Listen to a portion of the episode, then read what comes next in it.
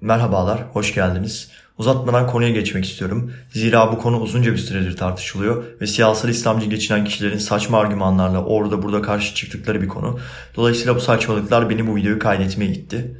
Öncelikle bu videoda sadece Mevlana'nın bir eşcinsel mi olup olmadığını konuşmayacağız. Mevlana'nın kendi eserlerinde yazmış olduğu iğrenç ve sapkın cinsel fantezilerle dolu hikayelerine de değineceğim. Ancak başlamadan önce şunları da söylemek isterim. Ben bu videoda yalnızca bir anlatıcı rolündeyim. Dolayısıyla bağımsız ve tarafsız bir biçimde tamamen kaynaklarla bulgularımı sizlerle paylaşacağım. Karar elbette ki size kalmış. Videonun sonunda neye inanıp neye inanmayacağınızı yine siz belirleyeceksiniz. Zaten bu kanalın amacı ve gelecek videolarda bu nitelikte olacak. Her neyse uzatmadan başlayalım. Öncelikle ana konuya geçmeden kısa ve yüzeysel bir Mevlana kimdir bundan bahsetmek gerekir. Zira adam hakkında hiçbir şey bilmeyen biri bu videodan bir şey anlamaz zaten.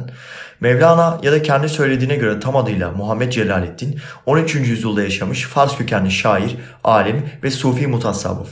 Mevlana'nın bu denli ünlü bir alim sayılmasında babasının rolü epey büyük. Zira babası Sultan-ı Ülema yani alimlerin sultanı denilen Muhammed Bahattin Veled. Mevlana babasından epey uzun bir süre tahsil almış. Babasının ölümünden sonra da Konya'da gelen Seyit Burhanettin'in manevi terbiyesi altına girmiş ve 9 yıl boyunca ona hizmet etmiştir. Hocasının ölümünden sonraki 5 yıl boyunca da medreselerde onun fikirlerini ve düşüncelerini insanlara aşılamaya devam etmiştir. Rivayete göre Mevlana 1244 yılında İplikçi Medresesi yakınlarında bir adamla karşılaştı ve bu adamla uzun yıllar dostluk kurdu. Hatta hakkında eşcinsel mi söylentilerin çıkmasına da bu adam yol açtı. Bu adamın ismi Şemseddin Muhammed Sebrizi ya da Şemsi Tebrizi ya da kısaca Şemsi'di. Şimdi Mevlana'nın hayatı kısmını burada keseceğim çünkü olayların başladığı nokta burası. Videonun sonunda Mevlana'nın hayatının kalanı ve felsefesi hakkında uzun uzun konuşabiliriz. Şimdi bu noktada hikayeye katılan Tebrizli Şems hakkında kısa bilgiler verelim. Şems İranlı, tıpkı Mevlana gibi mutasavvuf ve onun sohbet şeyhi. 12. yüzyıl civarında Tebriz'de doğan bu şahıs Alamut Valiliği görevinde bulunmuş Havant Celaleddin'in oğlu. Bu tabii ki bir rivayet. Kesinliği hakkında kesin bir şey bilinmiyor. Yani babasını hakkında söylentiler 2-3 tane var. Bunları kendiniz araştırarak bulabilirsiniz. Daha çok küçük yaşlarında manevi ilimleri tahsilinde gösterdiği büyük başarılarla çığır açmış, dil ilimleri tahsilinden sonra genç yaşlarında Tebriz'de Ebu Bekir Sellefon mürid olmuş, ününü duyduğu bütün meşhur şehirlerden ders almaya çalışmış ve bu sebeple diyar diyar dolaşmıştır. Bu şekilde epey gezdiğinden dolayı kendisine Şemsettin Perende yani Uçan Şemsettin denilmiştir. Birçok farklı şeyh ve hocadan ders aldıktan sonra kendisi için en doğru kişiyi aramaya koyulmuş ve bir şekilde yolu Mevlana ile kesişmiştir. Şimdi tanışma hikayeleri de var ancak oldukça rivayet vari ve uydurma bir hikaye gibi göründüğü için burada zikretmeyeceğim bu hikayeyi ama merak edenler bir google'layarak bulabilirler. Şimdi bu ikili tanıştılar ve birbirlerini çok sevdiler. Zira direkt oradan ayrılarak Mevlana'nın seçkin müritlerinden Selahattin Zergup'un hücresine gittiler ve orada halvet oldular. Yani halvet nedir? İki kişilik yalnızlık dönemine girdiler.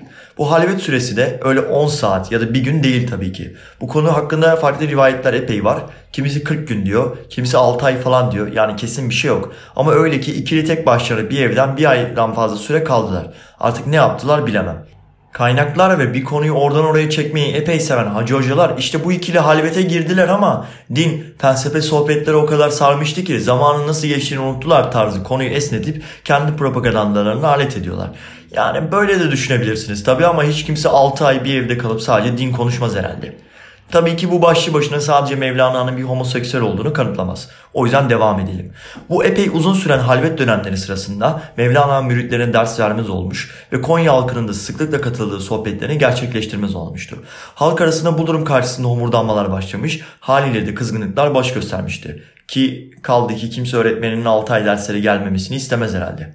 Hal böyle olunca halk arasında Mevlana'yı bu denli meşgul eden şahıs olan Şems'e karşı büyük bir düşmanlık baş göstermişti. Hatta Mevlana'nın ikinci oğlu Alaaddin Çelebi bile Şems'e fena kızmış durumdaydı. Bu durumdan derin üzüntü duyan Şems de Mevlana'dan ayrılmak istediğini belirten bir ayet okuyup Konya'yı bir gece yarısı terk edip gitmişti. Bu olaydan sonra Mevlana artık epey derin bir üzüntü içine girmiş, kimseleri gözü görmez olmuş, yeme içmeden kesilmiş, kısaca ölü gibi olmuştu. Dolayısıyla ulaklar göndererek her yerde akın akın Şems'i aratmıştı. Kimse gazeller ve şiirler yazarak ulaklara bunları ona ulaştırmalarını emretmişti. Şimdi bu mektuplardan birkaçına bakalım.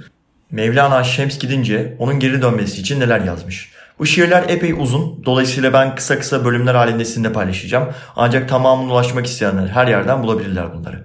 İlkiyle başlayalım. Yine kehkeşanlara kaçarak mı özleteceksin kendini?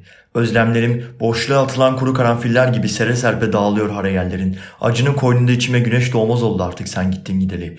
Gökleri seninle buruç edecektim halbuki. Saçlarım aklar düşmeye başlamış sırf bu aşkın ceremesinden. Serinceme gök kubbeye niyaz edecek ve merhamet isteyecek kapılar dahi yüzüme kapanıyor. Ezanlar okunur gümbe gümbe içli içli. Ama alnımı alnına değdirmedikçe huzura ermeyecek bir çığlığıma örseliyor şakaklarımı. Alnımda sanki Dağıstanlı attılar ve ellerim titriyor zaman zaman bu divaneliğin ağır tüzüsüne.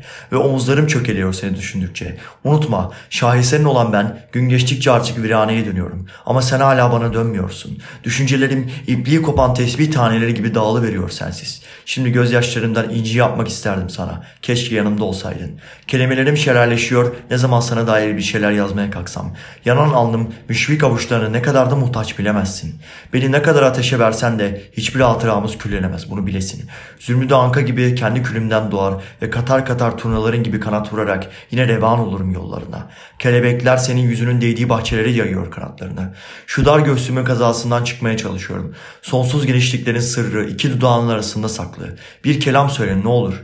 Her hecenin tınısından duymak istiyorum. Rüzgarlar savursun beni. Yağmurların hepsi alnıma düşsün. Taşların hepsi göğsüme düşsün. Senin ayaklarını öpen kocaman bir dağ olayım. Çöller savrulsun, dağlar aradan çekilsin. Yokuşlar binişler bitsin ki yürüyün yollara toz alayım. Evet kısaltı kısaltı bu kadar okuyabildim. Zira bu epey uzun bir mektup. Geri kalanında pek farklı değil. Yani Mevlana yine özlediğini söyleyip farklı metaforlarıyla ağlıyor. İkinci mektuba bakalım bir şimdi. Ey dünyanın zarifi, selam senin üzerine olsun. Benim hastalığım ve sağlığım senin elindedir.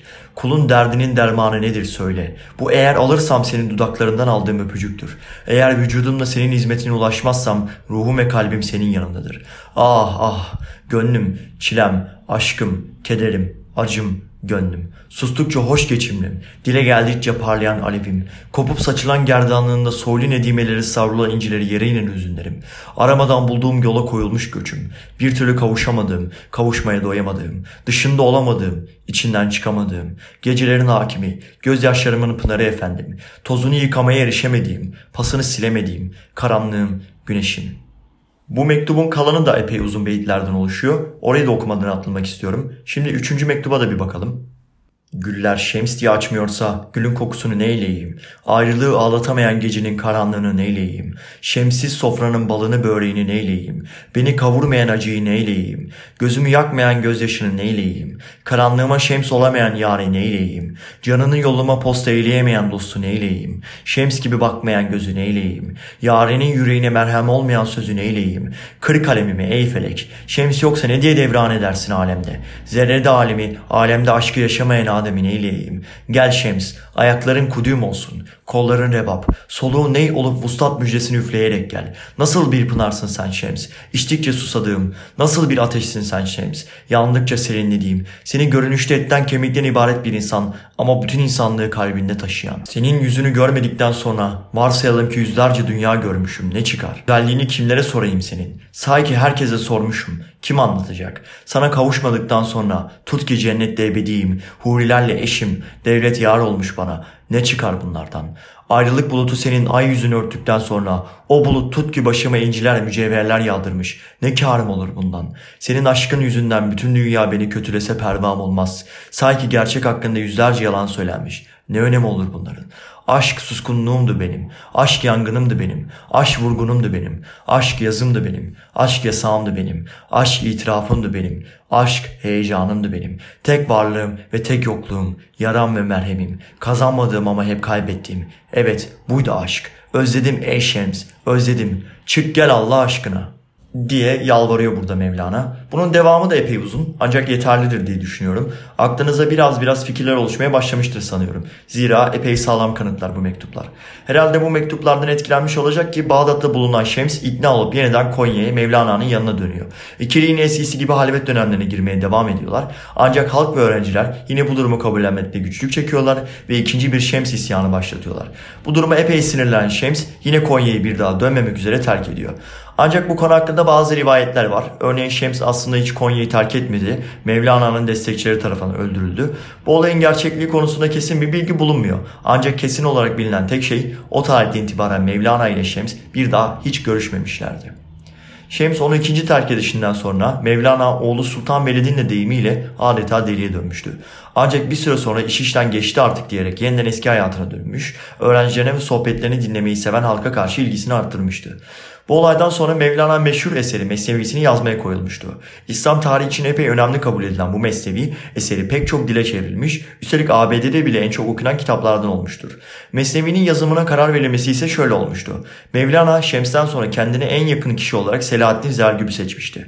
Selahaddin Zergüp Konya vilayetinde kuyumculuk yapan bir adamdı. Daha sonra mescide giderek Mevlana'nın şeyhi ve İslam ansiklopedilerine göre onun ilk halifesi olmuştu. Mevlana Şems'in başına gelenler Selahaddin Zergüp'ün de başına gelmişti gelmesin diye kendi oğlu Sultan Veled ile Selahaddin'in oğlu Fatma Hatun'u evlendirdi. 10 yıl bir arada kalan bu ikili Selahaddin'i öldürme girişimleriyle son buldu. Selahaddin ölünce onun yerine Vefaiye tarikatının kurucusu ve Tacül Arif'in diye bilinen Ebul Vefa Kürdi'nin soyundan gelen Hüsamettin Çelebi almıştı.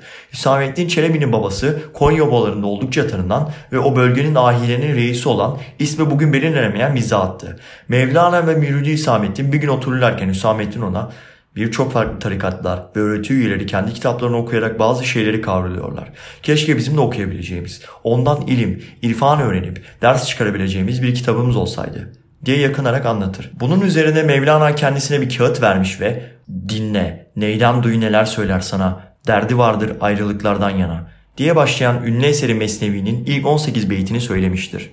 Hüsamettin bunları not etmiş ve bugünden itibaren Mevlana'nın ölümüne değin sürecek olan Mesnevi'nin yazılma işlemi başlamıştır. Mesnevi toplam 25.700 beyitten oluşan 6 ciltlik bir eserdi. Şimdi sırada size en başta anlattığım Evliya, ünlü din bilgini diye anılan Mevlana'nın ünlü eseri Mesnevisine yazdığı sapkın, aşırı cinsellik içeren, taciz, zoofili ve ensest dolu beyitlerine bakacağız. Bu beyitler yine epey uzun olduğu için kısaltarak size aktaracağım. Kendiniz okumak isterseniz size numaraları vereceğim. Gidip okuyabilirsiniz. Beyit numaraları yayın evi ve basın basın farklılıklar içerebilir. Ancak yani ona benim yapacak bir şeyim yok. Şimdi ilk hikaye 3155 ila 3160 arası beyitler. Bir iri adam bir oğlanı ele geçirdi. Bu adam bana kast eder diye çocuğun yüzü sarardı. Adam dedi ki güzelim emin ol sen benim üstüme bineceksin. Ben korkunç görünsem de aldırış etme. Bil ki ben bir ibneyim. Deveye biner gibi bin üstüme sür. Şimdi bu hikayeyle ilgili pek yorum yapmayacağım. Direkt ikinci hikayeye geçmek istiyorum. 2497. beyit. Bir oğlancı evine bir oğlan götürdü. Onu baş aşağı edip düzmeye koyuldu. O sırada oğlanın belindeki hançeri gördü. Bu neden diye sordu. Çocuk birisi benim hakkımda kötü düşünceye saplanırsa onun da karnını deşerim dedi. Oğlancı adam hem işini beceriyor hem de şükür Tanrı'ya ki ben sana kötülük düşünmüyorum diyordu. Yani o sırada tecavüz etmeye devam ediyor herhalde. Neyse. Sen de adamlık olmadıktan sonra hançerlerin ne faydası var? Yürek olmadıktan sonra bunda ne fayda var ki?'' Yani yorum yapmıyorum. Mesnevi bildiğimiz ve bize öğretildiği kadarıyla hikayelerin kaynağı başta Kur'an kıssaları olmak üzere tasavvufi menkıbeler ve geniş bir tarihi rivayet kültü. Ama gel gelelim neyse canım bunları pek düşünmeye de gerek yok herhalde. Şimdi üçüncü hikayeye bir bakalım. Bu hikayenin türü ile ilgili herhangi bir şey bulamadım. Yorumu size bırakıyorum. Bu hikaye muhtemelen bir kakolt benzeri bir hikaye. Yani eşini başkasıyla sevişirken izleme fantezisi. 3545 ile 3550 arası beyitleri okuyorum. Kocasına iyi talihli kişi ağaca çıkıp meyve toplamak istiyorum dedi. Ağaca çıkınca kocasına baktı ağlamaya başladı. Dedi ki amerdut ahlaksız üstündeki luti kim? Karı gibi onun altına yatmışsın. Meğerse sen ne ibneymişsin. Kocası senin başın döndü galiba. Çünkü burada benden başka kimse yok dedi.'' Kadın o üstüne binen kalpaklı herif kim? Söyle hele diye birkaç kere daha sordu. Söylendi.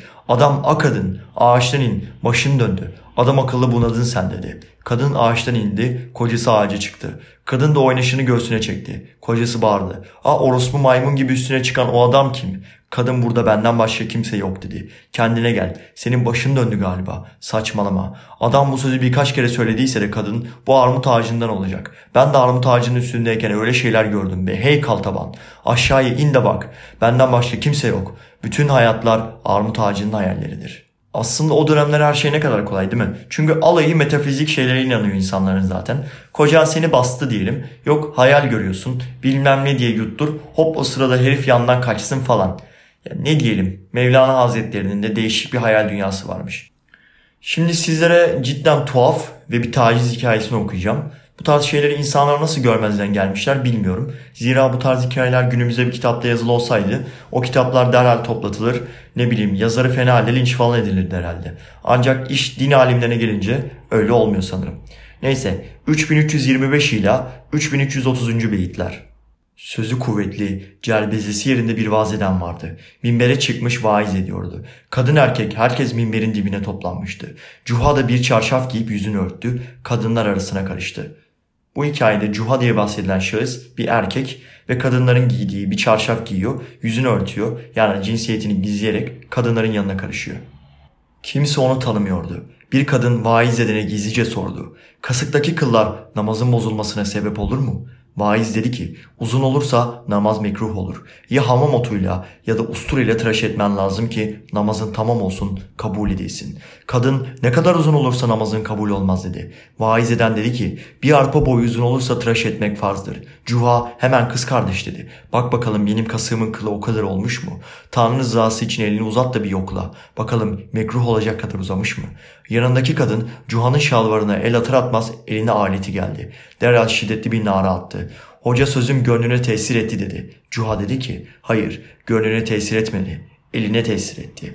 O akıllı adam gönlüne tesir etseydi vay haline. Şimdi bu tarz bir taciz hikayesinin günümüzde yazıldığını düşünsenize. İdam falan edilirdi sanırım yazarı. Yorum yapmadan devam ediyorum. Sıradaki hikaye epey ünlü bir hikaye. Kabak hikayesi. Epey de bir tuhaf yani. Ağır zoofili öğeleri var. Yani bir hayvana cinsel yakınlık kurmak. Kısaltarak okuyacağım. Zira epey uzun. 1335 ile 1420 arası beyitler.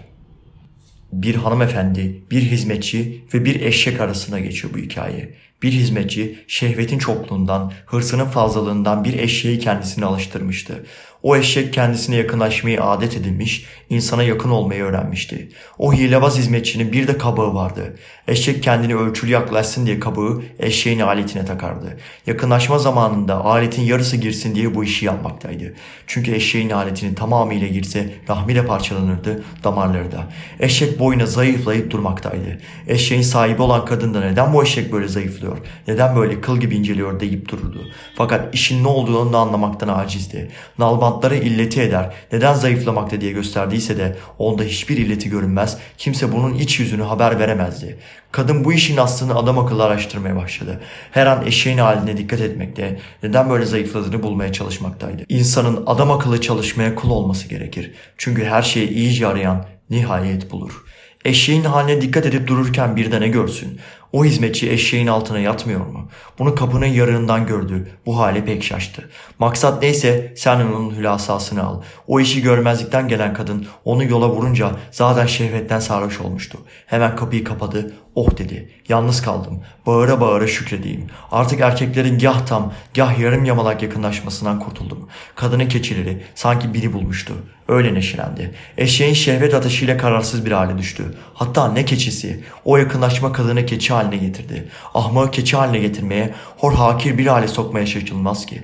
Şehvet isteği, gönlü sağır ve kör yaptı mı eşeği bile Yusuf gibi nurdan meydana gelmiş bir ateş parçası gösterir. Eşek ayağını kaldırıp aletini daldırdı. Eşeğin aletinden kadının içine bir ateştir düştü.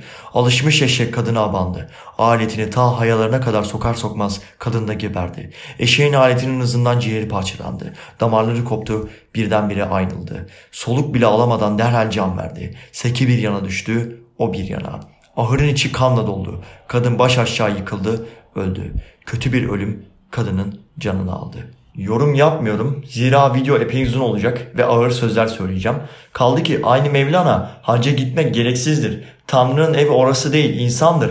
Kabe'yi falan sallayın gelin benim etrafımda dönün. Yine aynı şey sayılır falan bile diyordu. Kendince içki haram değil benden olanlar içebilir tarzı söylemleri de var. Hatta Halil İnalcı'ya göre Mevlana tam bir Türk düşmanı ve bir Moğol ajanıydı. Bunlar epey farklı konular ancak istek gelirse bunları da konuştuğum bir video yapabilirim. Bu videonun konusu olmadığı için bunlara pek değinmiyorum. Şimdilik görüşmek üzere diyorum. Hoşçakalın.